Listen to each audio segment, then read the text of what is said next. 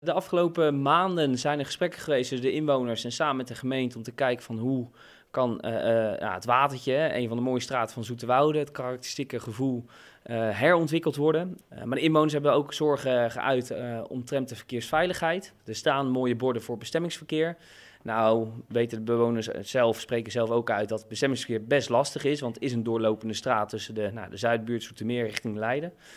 maar er zijn gewoon heel veel verkeersbewegingen die veel te hard gaan. Denk aan scooters, denk aan speedbikes, maar ook vrachtwagens die daar overheen rijden.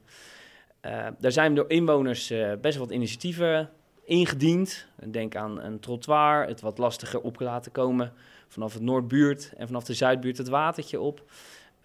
Maar tot hun verbazing werd er eigenlijk geen gehoor aangegeven. Zodoende heb ik vanavond in de raad een vraag gesteld aan de portefeuillehouder van... goh, perfect dat de bewoners worden meegenomen, heel mooi een participatieproces. Maar het is ook heel belangrijk dat daar ook verkeersveiligheid wordt meegenomen. Ehm, ja, en of de wethouder daarnaar wil kijken.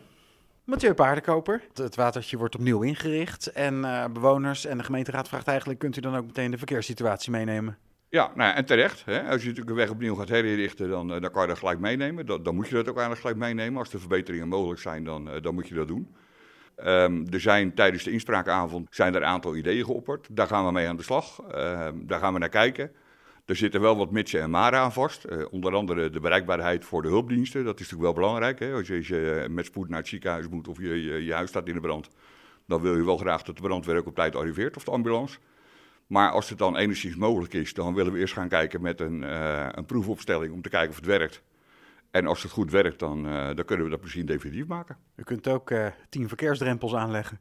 Ja, dat kan. Uh, daar krijg je meestal alleen niet de handen voor op elkaar. Want dan, dan trillen de kopjes van tafel af. We weten natuurlijk allemaal dat we hier op, op veengrond leven.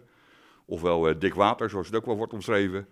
En een, een, drempel is vaak wel het eerste wat geroepen wordt. En op het moment dat je dan vraagt van nou, waar gaan we dan je drempel neerleggen, dan moet die overal komen, behalve bij de mensen voor de deur.